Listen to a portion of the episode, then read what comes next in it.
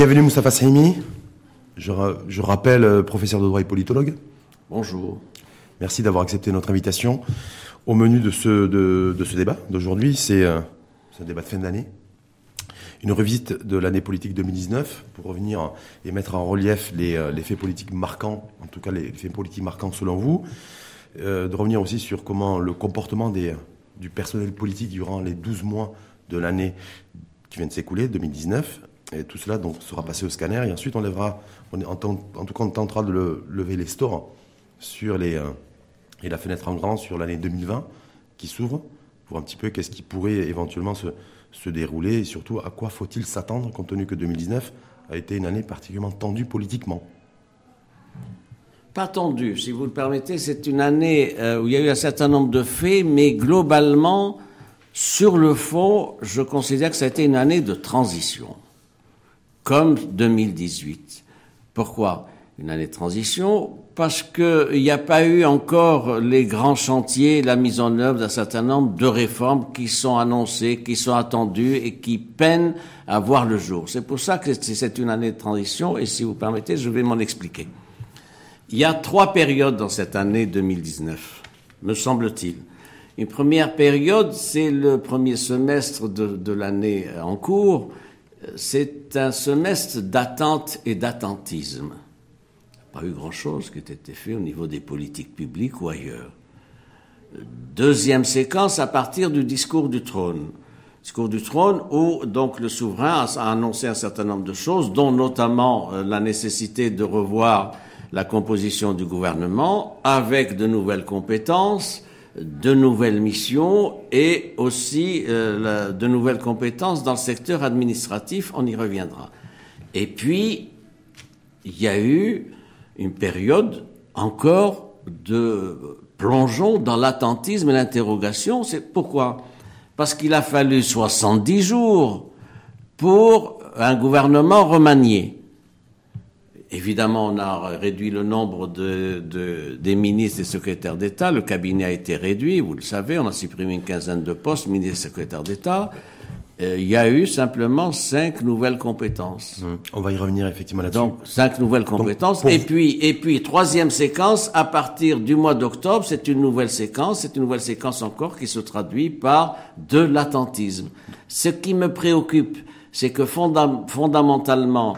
il y a des accélérations, des orientations royales qui sont données, leur traduction politique pour ce qui est de la gestion du temps pose problème. Donc une fois de plus, un problème d'intendance. Mais je vais revenir juste sur le premier trimestre euh, de, de l'année, quand vous dites euh, marqué par l'attentisme et l'attente. Sauf que, quand on regarde dans les faits, ce qui, ce qui a démarré et débuté dès, dès début janvier d'ailleurs, hein, c'est plein d'affaires. Rappelez-vous, cette députée... Euh, P J D, euh, qui, euh, je voudrais, qui, je, qui a été je, je sais ce que vous allez me dire et tout de non, suite pour, pour, pour la compréhension de, oui. de, de l'hypothèse que j'ai formulée de la transition. La transition, c'est, c'est-à-dire, c'est un état de non-changement. Ce sont des réformes annoncées qui ne viennent pas. Mmh. Cela dit, l'actualité, l'actualité médiatique, j'allais si dire, et politique. Mais attente, ça veut dire que, ça veut dire qu'effectivement, si les, les grands chantiers n'ont pas été initiés, c'est bien ce que vous avez dit, c'est que du coup. Est-ce que ça a laissé place à plein d'affaires?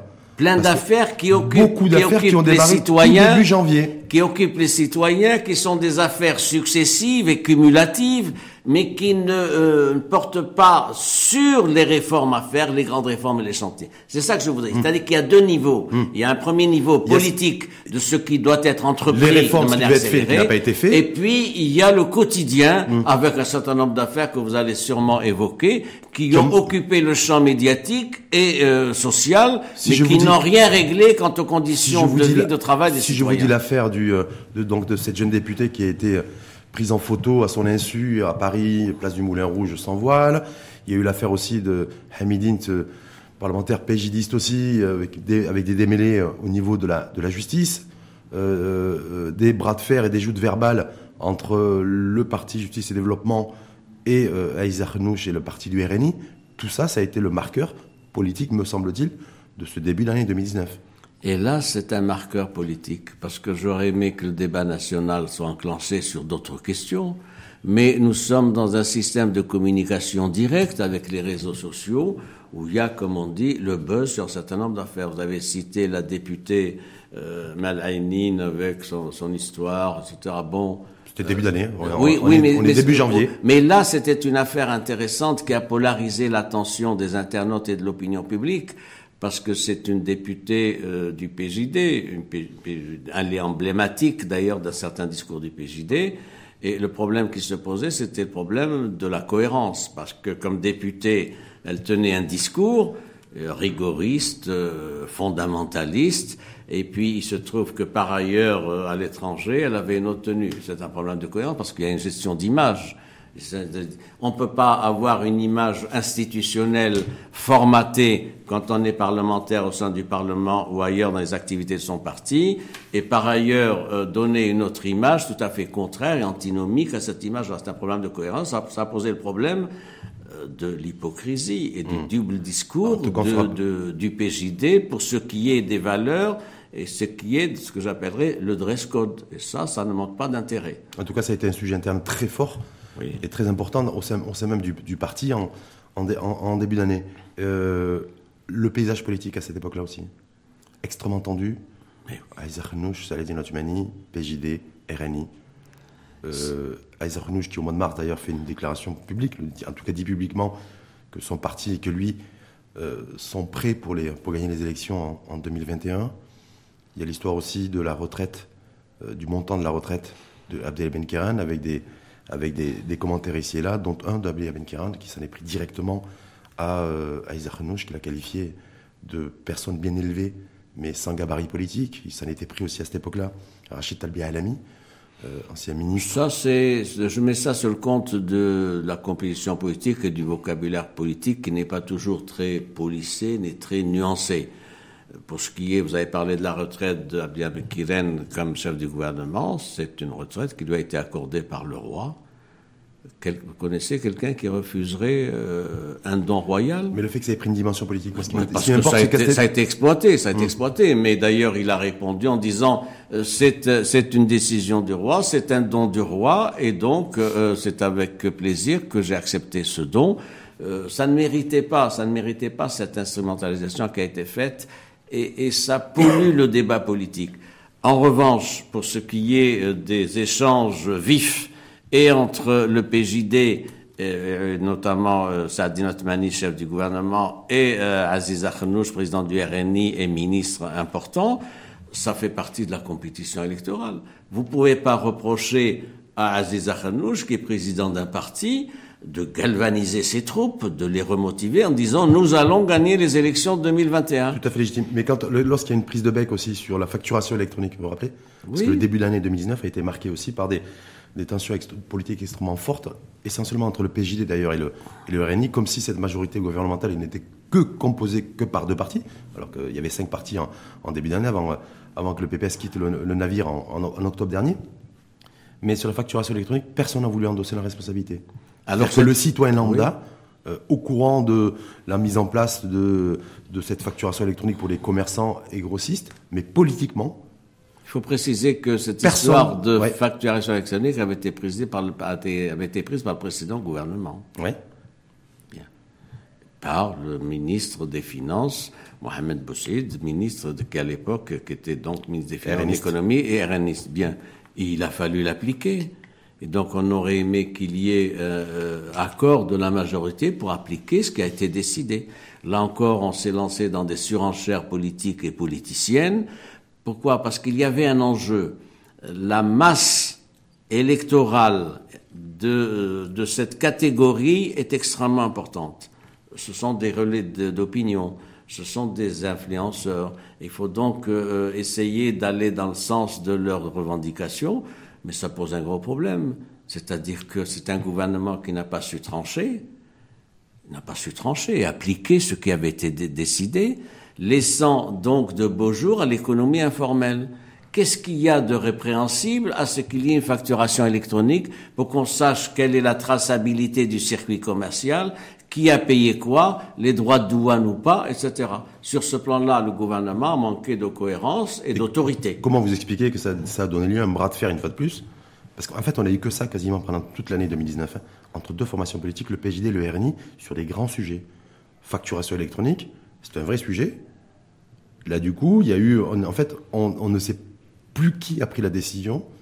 Et surtout, personne n'a voulu prendre la responsabilité. C'est une décision de du gouvernement. Oui, une mais politiquement, le R N I, mais qui faut était, le R N I qui était contre la mise en place de cette I C E, le P J D alors qui était pour, en tout cas au niveau du, puisqu'il dirige le gouvernement. Et ensuite, on ne sait plus trop vraiment ce qui s'est passé. Est-ce que, est-ce que ces formations politiques en fait s'amusent à enfumer tout le monde? C'est pas de l'enfumage. Ça tient, me semble-t-il, à, au déficit d'autorité, d'arbitrage du chef du gouvernement. Il y a un chef de gouvernement qui a été investi, ça n'a pas un programme, qui a des fonctions d'arbitrage, et d'arbitrage, et donc, le cas échéant, de décision. Arbitrer, c'est tenir compte des points de vue des individus, mais se décider. En l'espèce, le chef du gouvernement n'a pas exercé la plénitude de ses attributions en disant « c'est une décision du gouvernement, je l'applique et il n'y a pas matière à débat ». C'est un point qui aurait pu être réglé d'ailleurs en conseil du gouvernement. On a un conseil de gouvernement qui se réunit tous les jeudis. Il a un ordre du jour qui est public, mais il peut avoir un ordre du jour politique qui permet d'arrêter une décision de l'ensemble du cabinet mais sur des questions comme celle-ci. Comment vous expliquez, par exemple, que le, le P J, le R N I, sur la facturation électronique, ne soit pas tombé d'accord, n'ait pas parlé d'une même voix, même s'il y a un moment où Moulay Hafid Elalamy, en tant que ministre du Commerce et de l'Industrie, a pris le dossier en main. Il y a des enjeux, il y a des enjeux électoraux. C'est une masse importante que celle des commerçants, mmh. que celle des commerçants, parce qu'ils ont des positions sociales, ils ont des circuits, ils ont des relais à travers leurs leur, leur représentants ou leurs clients, et cetera. Et donc, sur ce plan-là, c'est une clientèle qu'il faut ménager. La position de, de, du R N I, d'Aziz Akhannouch, c'est de dire qu'il ne faut pas l'appliquer parce qu'on n'a pas fait ce qu'il fallait, on n'a pas expliqué, et cetera. La position du gouvernement était de l'appliquer. Mmh. Et, et sur ce plan-là, vous savez que c'est une mesure qui n'est pas appliquée. Oui, mais parce que la D G, elle, la D G, elle, elle, elle a été la D G suspendue. A fait marche arrière. Oui, elle a été suspendue. Compte tenu que le politique l'a, ça prouve a lâché aussi, la direction générale ça, des impôts. Ça prouve aussi que le, l'État... Et derrière l'État, le gouvernement n'a pas l'autorité suffisante pour imposer l'application de ce qu'il a décidé. Mmh. Donc ça veut dire que, en fait, l'intérêt partisan des différentes formations politiques, dont le R N I essentiellement sur ce dossier-là, a, a, a primé sur l'intérêt général. Les, des, l'intérêt partisan sur la base de considérations électorales, et c'était un, un bras de fer aussi entre le chef du gouvernement et le président de, de, du R N I.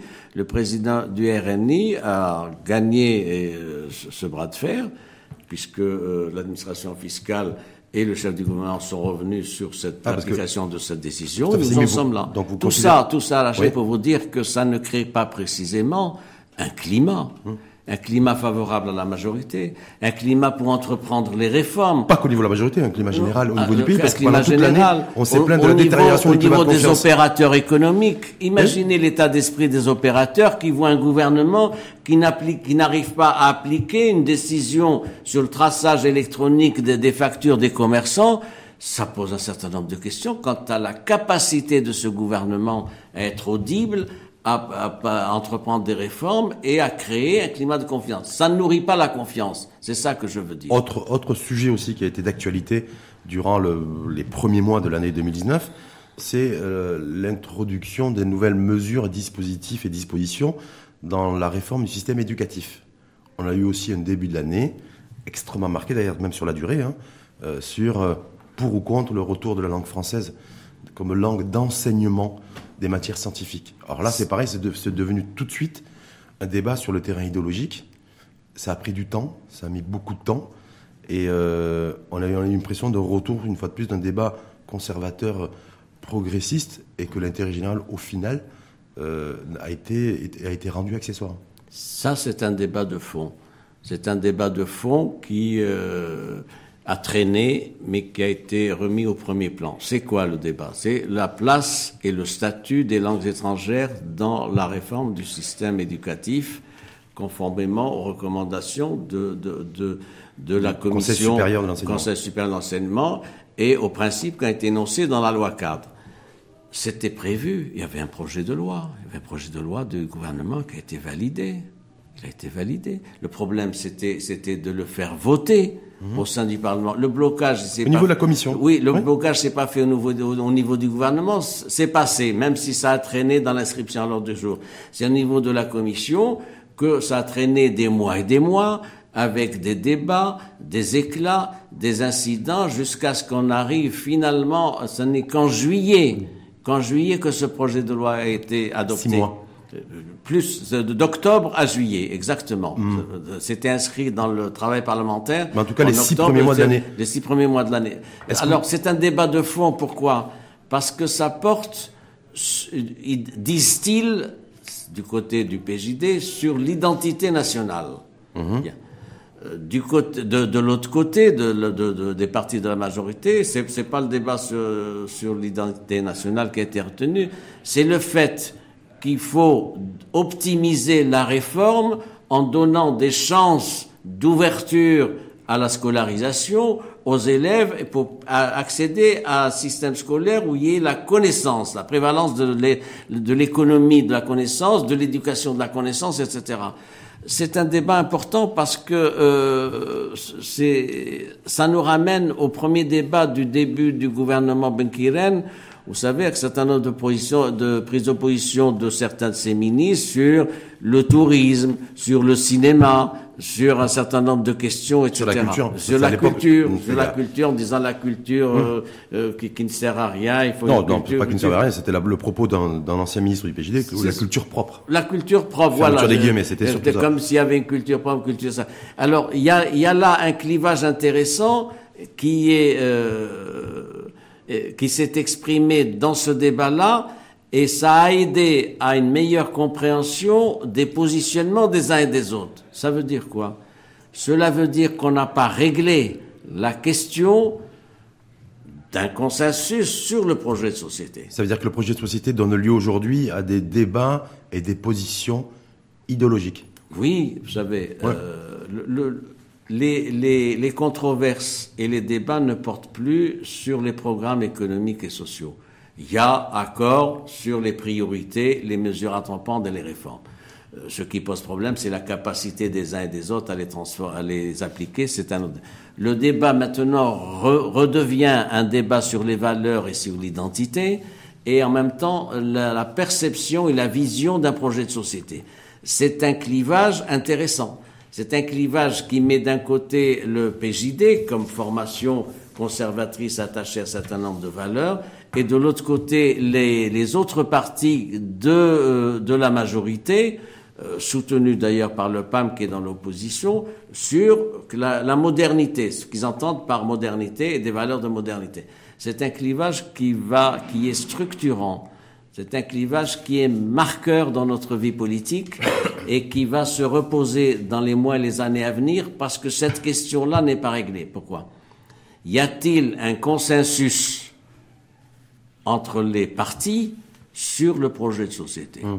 Je ne le crois pas. Mmh. En tout cas, en tout cas, la question mérite d'être posée. En tout cas, est-ce que, qu'est-ce que, quel qualificatif donneriez à ce, au fait que, ce soit, que ça ait traîné en longueur ce, ce débat sur la réforme du système éducatif ?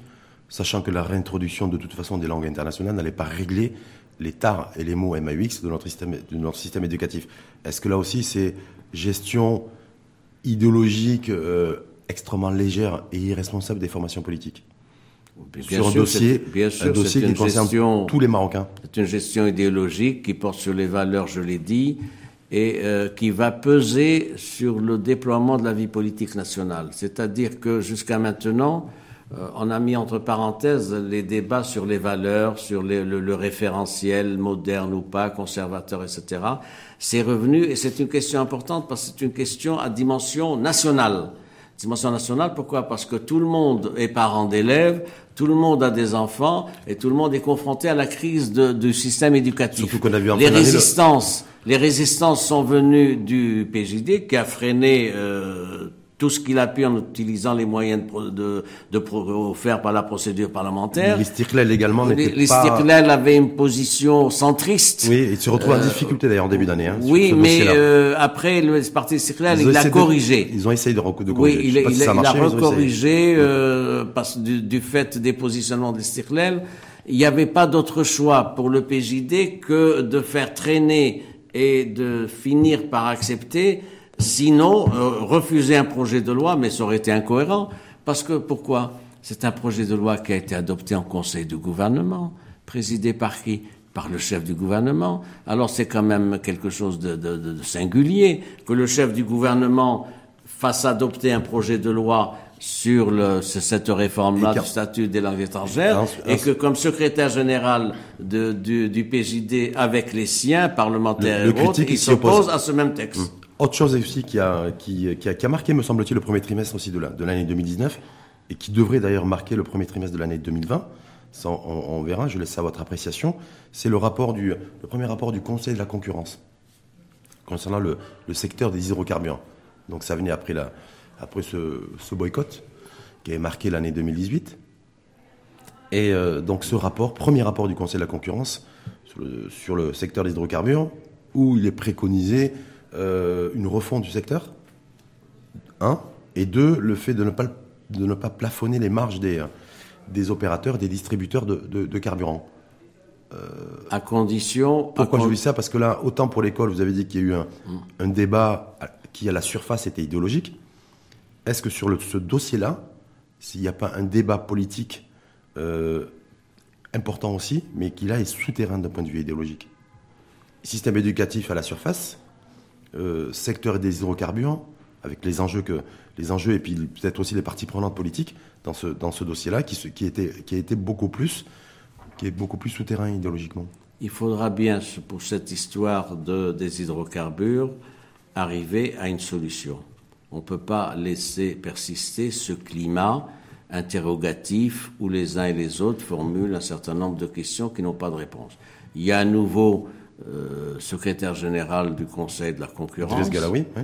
Bien, Galaway. C'était son premier il, rapport. Oui, son premier rapport. Il s'est, attelé, il s'est attelé à cette tâche. Ouais.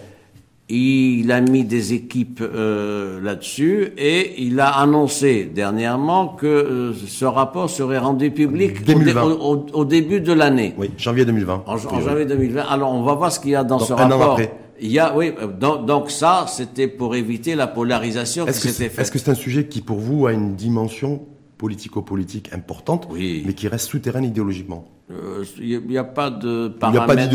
Non, il n'y a pas de paramètre idéologique, me semble-t-il, mmh. dans ce dossier. Il y a un paramètre économique et politique.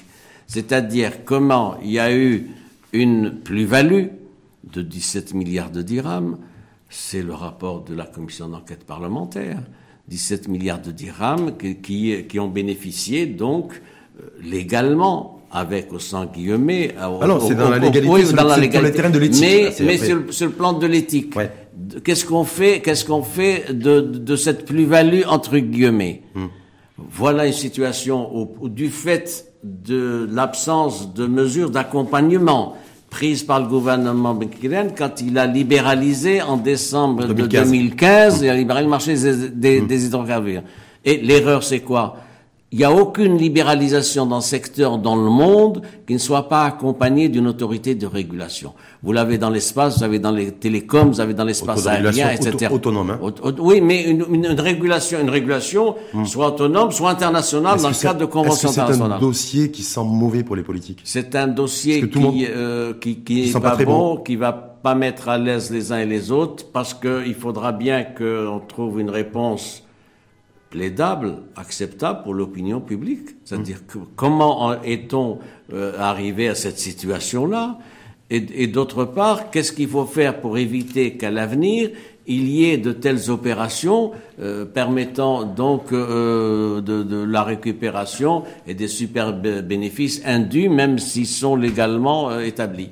Et heureusement, j'ai envie, j'ai envie de dire pour les uns et pour les autres, et surtout pour nous consommateurs, que le baril de Brent n'a jamais été aussi bas depuis plus de dix ans et qu'on est sur, à soixante dollars le, le baril. Ça, ça a été le cas pas. pendant quasiment toute oui, l'année. Ça n'empêche pas que, que le problème eu, est posé. Si il y a eu un pic, ça aurait été plus, plus, plus, ça n'empêche pas que le problème est posé en termes politiques, parce mmh. que ce rapport publié en deux mille vingt, début de deux mille vingt, va être, sûrement être instrumentalisé par les uns et les autres, et en particulier par le P J D, pour euh, de, s'en prendre au président du R N I. C'est sorti premier rapport qui, en oui, deux mille dix-neuf, janvier, donc voilà, janvier deux mille vingt. Donc, il y a c'est quelque chose qui va alimenter l'information à suivre, nationale. À, à suivre en tout cas. Vous ouais. avez fait référence tout à l'heure après l'attente et l'attentisme, premier, euh, première partie de deux mille dix-neuf, vous avez dit le discours du trente juillet deux mille dix-neuf, où on a su qu'il y allait avoir un remaniement ministériel, en tout cas que le chef de l'État euh, souhaitait euh, plus d'oxygène, un renouvellement des, des responsables et des responsabilités, de nouvelles compétences.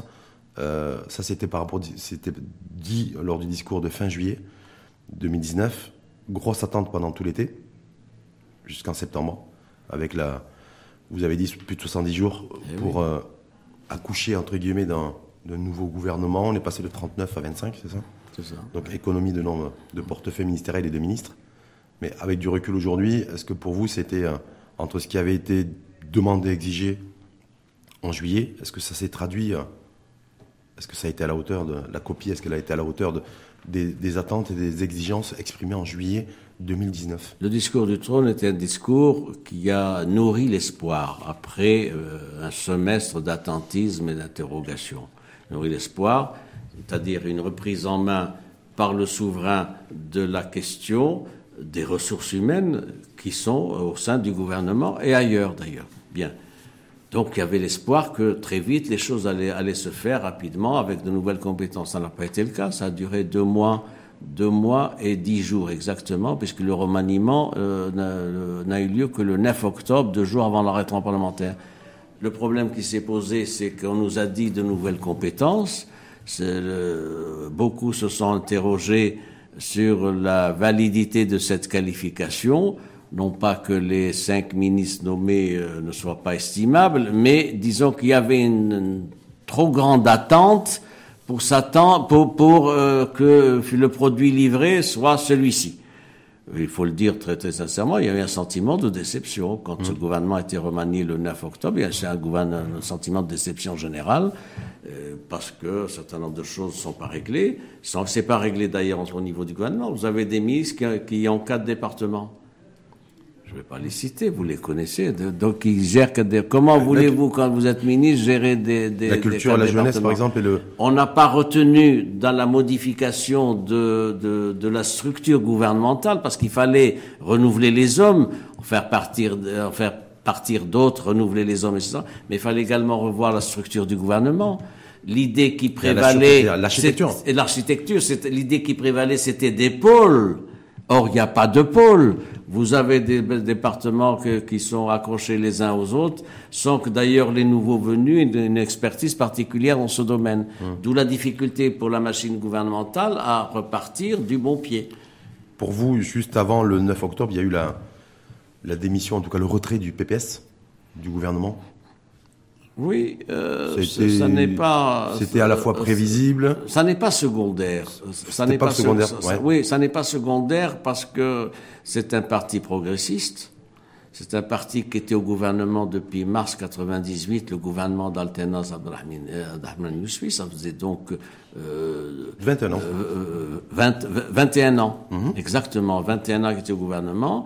Il était porteur d'un certain nombre de propositions... Il, il se voulait euh, le, le garant d'un certain nombre d'acquis démocratiques et en même temps un aiguillon. Mmh. Un aiguillon. La difficulté pour le P P S, ça a été le passage du cabinet euh, Benkirane au cabinet Othmani. Mais pour vous, la, la justification de, du P P S et de Nabil Benabdallah, que nous avions nous reçu le deux septembre deux mille dix-neuf pour un grand format L'Info en Face, à cette époque-là, bon, ils ne savaient pas trop s'ils allaient rester ou, ou, ou, ou partir. Mais est-ce que... Pour vous, c'est euh, les arguments avancés par le patron du P P S, Nabil Benabdallah, pour le retrait, ont convaincu les opinions publiques. C'est pas écarté. C'est pas. pas des... vous... Non, ce, ce sont pas des arguments écartés. Quels sont les arguments de Nabil Benabdallah? C'est de dire. Il appelait d'ailleurs depuis euh, deux ans, dès la formation du cabinet euh, Othmani, cabinet dans, le, dans lequel il était à l'étroit. Compte tenu des relations privilégiées qu'il avait avec Abdelilah Benkirane et des relations euh, plus conventionnelles qu'il avait avec son successeur, Saâdeddine El Othmani. Mais depuis deux ans, il développait un discours qui était le suivant, un nouvel élan, un nouveau souffle, l'accélération des, des, des réformes et retour à la politique. Il estimait, à juste titre, à mon sens, que euh, la politique avait été stérilisée ah, par là. le gouvernement Othmani, qu'elle était aseptisée et qu'on ne peut pas mener de grandes réformes si elles n'ont pas un caractère politique évident, attractif et mobilisateur. Pourquoi ? Parce qu'on ne peut faire des réformes que si elles sont portées par des acteurs, qui sont, si elles sont portées par un leadership de partis, de personnalités, et cetera, qui puissent gagner le soutien populaire et rallier l'adhésion. Ça n'est pas le cas. Quel est aujourd'hui, quel est le, le, le, le portage que fait le chef du gouvernement aujourd'hui des réformes? Il fait aucun portage de réformes. Quels sont les ministres qui portent des réformes? Il y en a deux, trois, quatre. Dans le secteur agricole, il y a Aziz Akhannouch qui porte des réformes pour ce qui est du Maroc vert, et cetera. Il y a Moulay Hafid Elalamy dans, certains, dans son secteur aussi, même si le bilan non, non, est, est, les... est, est, est à revoir. Mais, mais, pas, mais, mais le reste, hum. Quels sont les autres ministres qui s'identifient à des réformes et qui euh, gagnent une crédibilité au niveau de l'opinion publique? D'ailleurs, on l'a bien vu, lorsqu'il y a eu la présentation du, du bilan à mi-mandat, du gouvernement par Saâdeddine El Othmani, ça peut, ça peut impacter aussi les, les opinions publiques. Ça n'a intéressé c'était, personne. C'était en juin dernier. Ça n'a intéressé personne. En tout cas, personne. Par rapport à la rentrée politique deux mille dix-neuf, donc, un, le remaniement, et deux, une autre affaire. L'affaire Hajar Raissouni, qui a relancé le débat sur les libertés individuelles. Alors, invité, peut-être qui n'était pas forcément prévu, en tout cas, mais bon, l'année, le, le deuxième semestre deux mille dix-neuf a été marqué, me semble-t-il, par... le débat sur les libertés individuelles, l'affaire Hajar Raissouni et euh, c'était pas dans l'agenda. La loi, le, voilà. Effectivement, vous l'avez dit, c'était pas dans, la, de, dans l'agenda, mais vous savez aussi que la vie politique n'est pas scientifique, n'est pas une science exacte, c'est qu'il y a l'imprévisibilité. Oui, bien sûr. Et il y a l'imprévisibilité de la vie politique et les aléas. Voilà une affaire dont on n'avait pas besoin, enfin, qui a pris une dimension nationale. Internationale, du fait de qu'elle a été poursuivie pour euh, avortement illégal et, et donc euh, avec les, les, les éléments que, que vous avez. P- pourquoi c'est une affaire qui, qui est importante ? Mais d'un point de vue politique pour vous ? C'est un point de vue politique parce, parce que, que... Euh, non, c'est un point de vue politique parce que euh, ça, ça a revitalisé le débat sur les libertés publiques. C'est extrêmement important. Ça ensuite conduit à un repositionnement des uns et des autres. Et puis, ça nous a coûté, en termes politiques, beaucoup, beaucoup. C'est-à-dire que euh, cette affaire-là, on aurait pu en faire l'économie. Pourquoi ?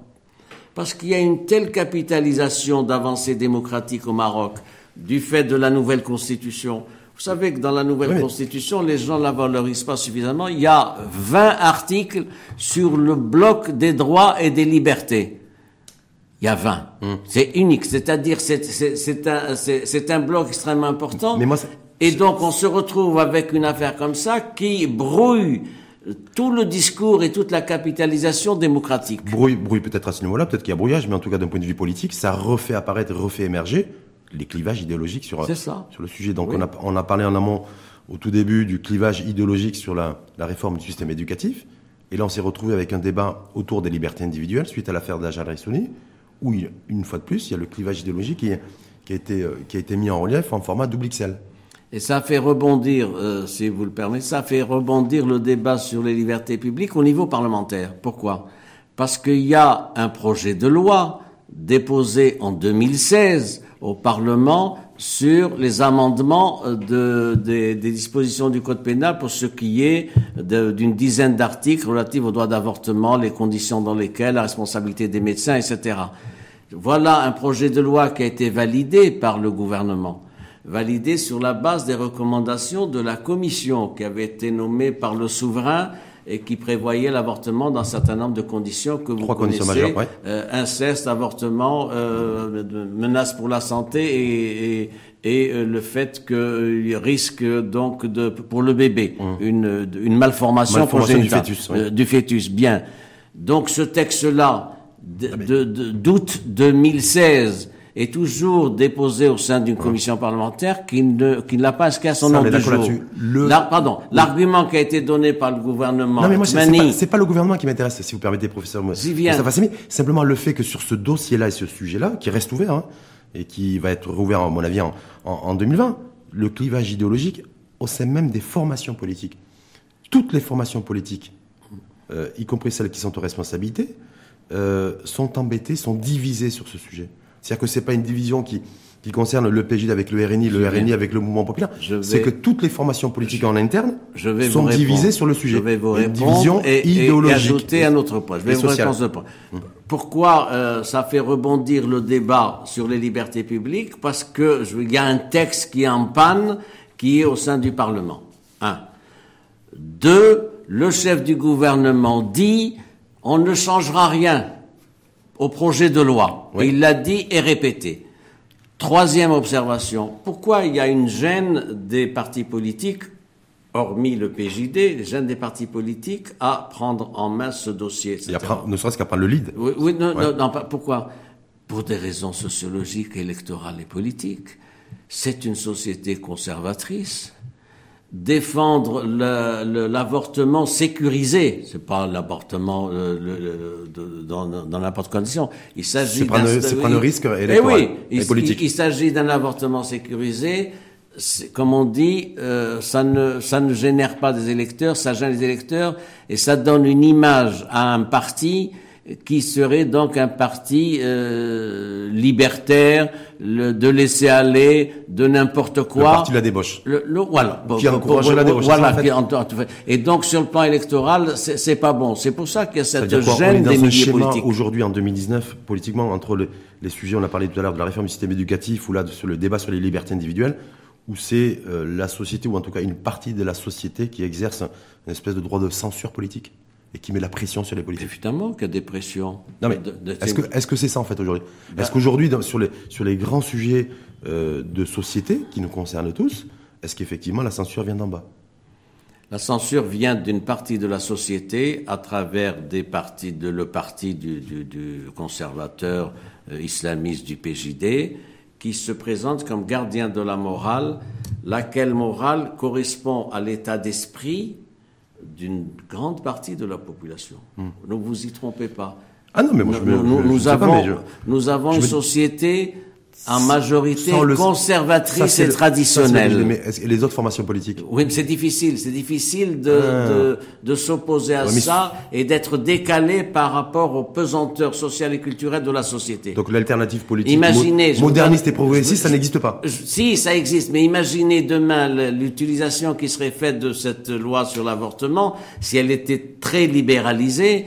Euh, ça serait facile pour un parti comme le P J D de dire vous allez voter pour le candidat de tel parti, et eh bien c'est ce parti-là qui veut que ceci, cela, et cetera. Mm. Donc nous sommes nous sommes pas très à l'aise sur ce en tout, en tout cas, dossier dossier extrêmement tendu et, et compliqué, en tout cas la gestion politique du débat sur les libertés euh, individuelles, manifeste hors la loi. Je rappelle d'ailleurs qu'en fin d'année, il y a les initiateurs et les initiatrices du mouvement hors la loi ont reçu le prix Simon de oui. Beauvoir bah, à sais. Paris, voilà, a, pour la liberté semaine, de la femme, voilà. Donc c'est pour ça. Je, je voudrais Mais ajouter un point, si vous permettez. Ouais. Si vous permettez, c'est, euh, je note un changement dans le, de, dans le discours du P J D, un changement qui est repris en main d'ailleurs par Mustapha Ramid, ministre chargé des, des, des, des, des, des droits de l'homme et des relations.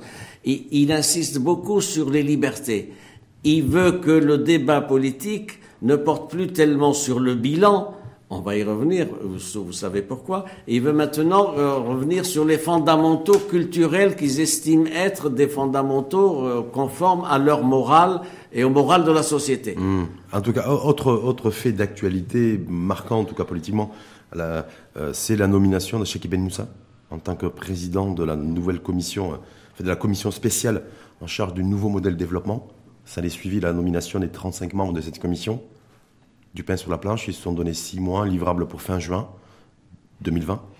D'abord, est-ce que vous avez été surpris, pas surpris, lecture euh, de la nomination de, de Chakib Benmoussa à la tête de cette commission? Je vais vous dire. Qui se veut stratégique. Euh, hein. je, je vais vous dire ceci d'abord. Cette commission euh, a été annoncée par le souverain. Ah, il y a deux ans. Ouais. En, en octobre deux mille dix-sept devant le Parlement. Mmh. Je note qu'il a fallu vingt-six mois pour mettre sur pied cette commission. Je note par ailleurs qu'il y a eu des contributions qui ont été faites par les uns les autres, des partis politiques, des associations, et cetera. Le nom de Benmoussa euh, revenait depuis début septembre. C'était un profil qui paraissait euh, tenir la corde, comme on dit. Le plus proche, en tout cas, de la fonction. Voilà, le plus proche de la fonction. Il avait présidé le Conseil économique et social, et cetera. Bien. Euh, le... l'interrogation euh, qui, qui existe, c'est de savoir s'il si saura éviter l'écueil technocratique. Euh, il nous a reçus, il nous a reçus, dans le cas avec des représentants de presse, vous le savez, au, au début de, du mois de, de décembre, il nous a reçus, il nous a expliqué quelle était sa conception, tout ça, et cetera. Euh, la composition de cette commission euh, a nourri un certain nombre de questions euh, sur la place de, des, des M R E. Il y en a huit sur trente-cinq. Bien, est-ce que c'était forcément les meilleurs profils? Sur la place des femmes, est-ce qu'il y avait encore euh, les femmes qui sont de qualité, mais est-ce qu'elles peuvent couvrir les, les, les domaines sociaux? Sur euh, un certain nombre d'absences. D'absence, il mmh. n'y a, a personne des territoires. Mmh. Non, il faut le dire. Oui, mais il n'y a personne des territoires. Malheureusement, on est pris par le Il n'y a personne dans, représentant mmh. du monde du travail. Mmh. Et la question religieuse est posée. Abdelilah Benkirane a dit, euh, c'est il y a un déséquilibre. C'est déséquilibré. Elle est déséquilibrée et, et euh, la plupart seraient contre. Euh, ils ils, ils mettent en doute la religion. Oui. Donc, il faut espérer que cette commission, malgré tout ça, travaille dans des conditions euh, normales. Elle devait être installée, d'ailleurs, le lundi seize décembre, installée officiellement. Elle va commencer à travailler. On verra quelle sera la cette commission livrée. À six mois. Euh, autre sujet aussi qui, euh, qui, qui, qui a été un peu, qui a, qui a marqué politiquement, en tout cas, la, la fin de l'année, c'est lorsque Isaac Renouche s'est rendu à Milan. Il a tenu un congrès euh, devant des, des Marocains du monde. Et qu'il aurait tenu ce propos, euh, entre guillemets, sans, sans, vouloir être, sans vouloir le réduire, que les Marocains mal élevés doivent être rééduqués. Est-ce et que tout ça... ça fait couler beaucoup d'encre, ouais. Gros buzz sur les oh. réseaux sociaux, un communiqué de crise du R N I, qui n'a pas forcément oui. atteint, enfin, en tout cas impacté et permis de réduire le, réduire le, le buzz sur les réseaux sociaux. Il ne faut pas, il faut pas exagérer. Mmh. Il a, il a dérapé verbalement parce que ce n'était pas un texte écrit, il a, il, il a dérapé. Euh, quand il dit il faut revoir le, l'éducation des Marocains mal élevés, euh, mal élevés, vous savez, euh, vous et moi et tout le monde le dit. Ah bien, nous, nous, nous disons la même chose. Quand on est à pied, quand on est en voiture, quand ouais. on est dans une administration, quand on est et cetera. Est-ce que nous sommes contents de la bonne éducation donc, et, et des civilités de, de le, nos concitoyens? Le souci, pas c'est du quoi tout. C'est que ça a été bon. dit ou que ce, ou c'est celui ou le profil de la personne qui a tenu c'est, ce propos-là. Quelqu'un d'autre aurait dit ça, il n'y aurait pas ça eu la passé, moindre la, la, la, la moindre réaction. Comme il se trouve qu'il est ciblé, qu'il cristallise l'opposition des uns et des autres, moi je crois qu'il faut tourner la page.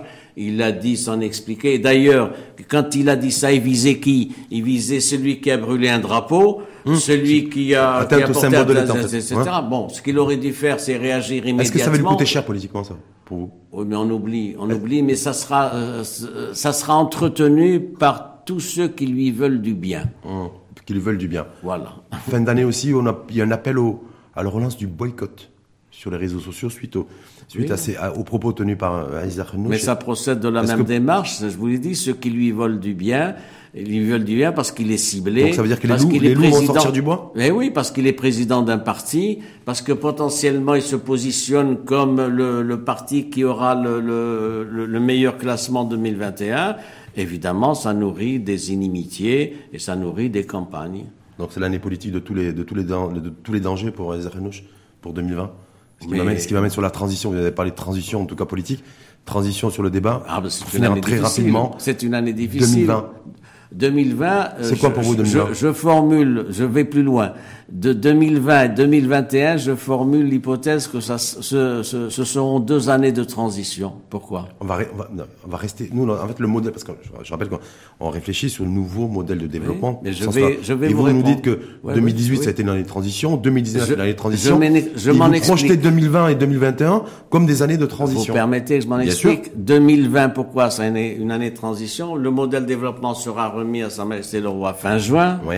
Donc, il y aura une campagne qui sera faite pour vulgariser ce, ce, ce modèle. On arrivera euh, euh, octobre avec le dépôt de la loi de finances, parce que ce qui m'intéresse, moi, c'est est-ce que ce, les recommandations et les axes de ce modèle de développement vont se traduire, pour commencer, par le projet de loi de finances deux mille vingt et un? Je ne le crois pas. Pourquoi ? Projet de loi de finances deux mille vingt et un, hein, du nouveau le modèle. Projet de loi de finances deux mille vingt et un, il est déjà bouclé pour ses grandes lignes euh, fin juin, fin juillet. Donc, il n'y a pas possibilité que le modèle de développement imprime sa marque à la loi, parce que c'est le texte le plus important, c'est la loi de finances deux mille vingt et un. deux mille vingt-deux, de, de, de, deux mille vingt. deux mille vingt et un, nous serons en pleine année électorale. Vous voyez ce gouvernement s'engager dans des réformes et euh, s'inspirer des recommandations, des options, des priorités de ce modèle de développement. Non. Dernière observation de l'intérêt de ce modèle de développement, c'est qu'il il dilue un certain nombre de choses. Le modèle de développement, c'est le constat de, je vais être prudent, de non-succès de ce gouvernement.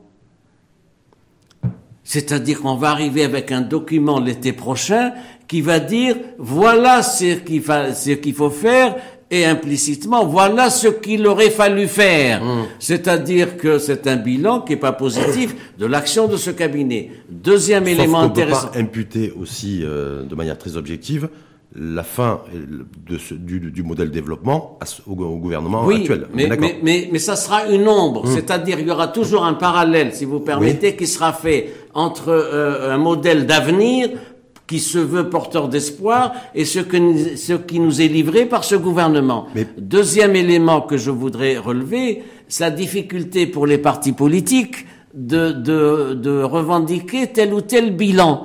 Parce que quel est le bilan? Le bilan, il n'est pas positif. La preuve, c'est que nous avons besoin d'un modèle développement. Qui va réclamer quoi? Qui va dire c'est moi qui ai fait cette réforme, et cetera. Personne. Oui, et oui, là, c'est une difficulté. Troisième élément, c'est la dilution de l'identité des programmes des partis.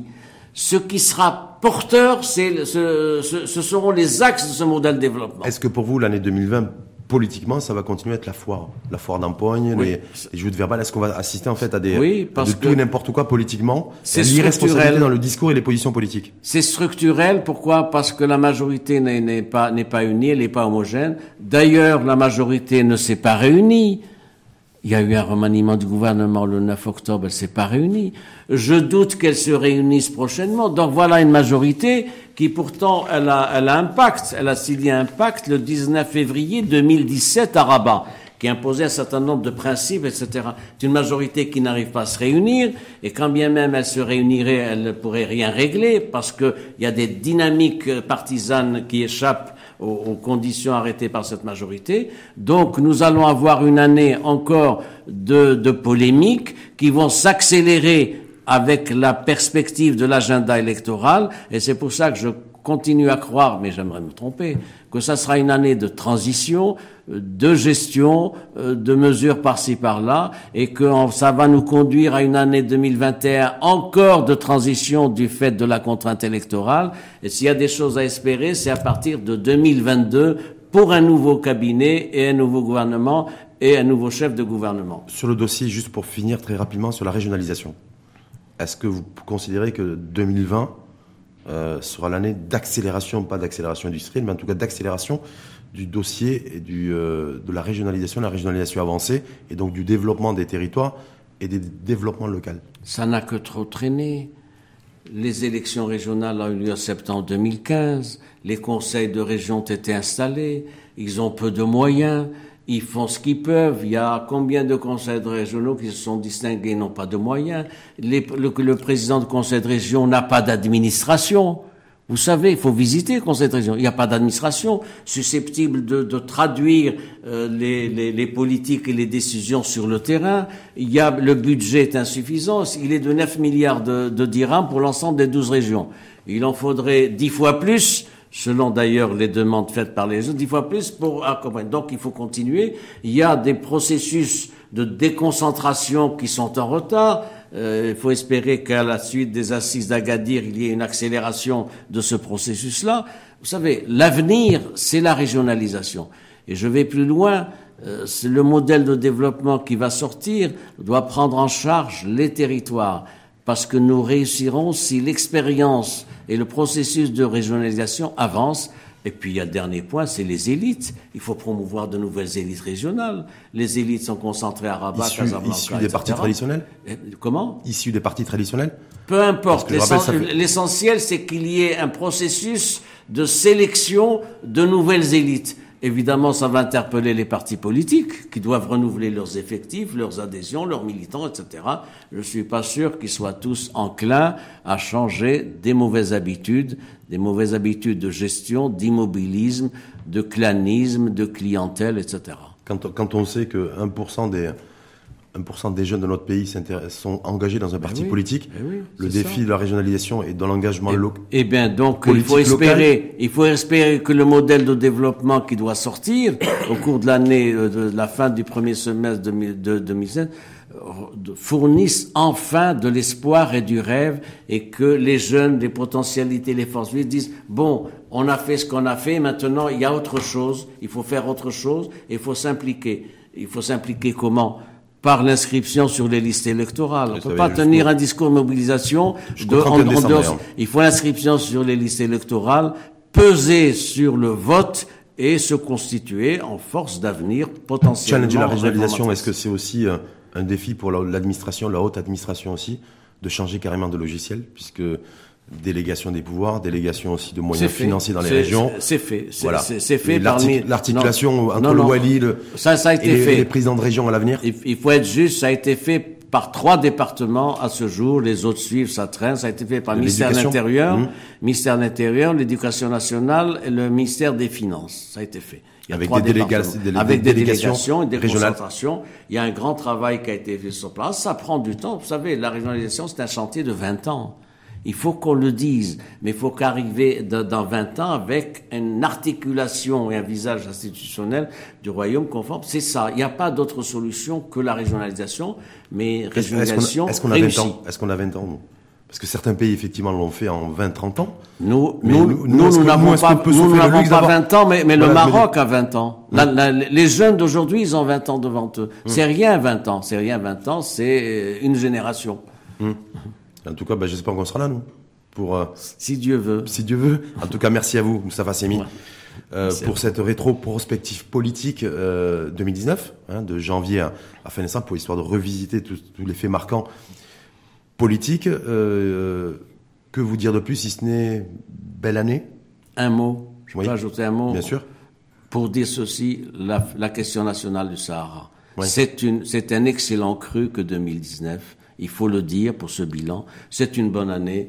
Les, la position du Maroc est confortée. Euh, au niveau des Nations Unies, le Maroc est ouvert.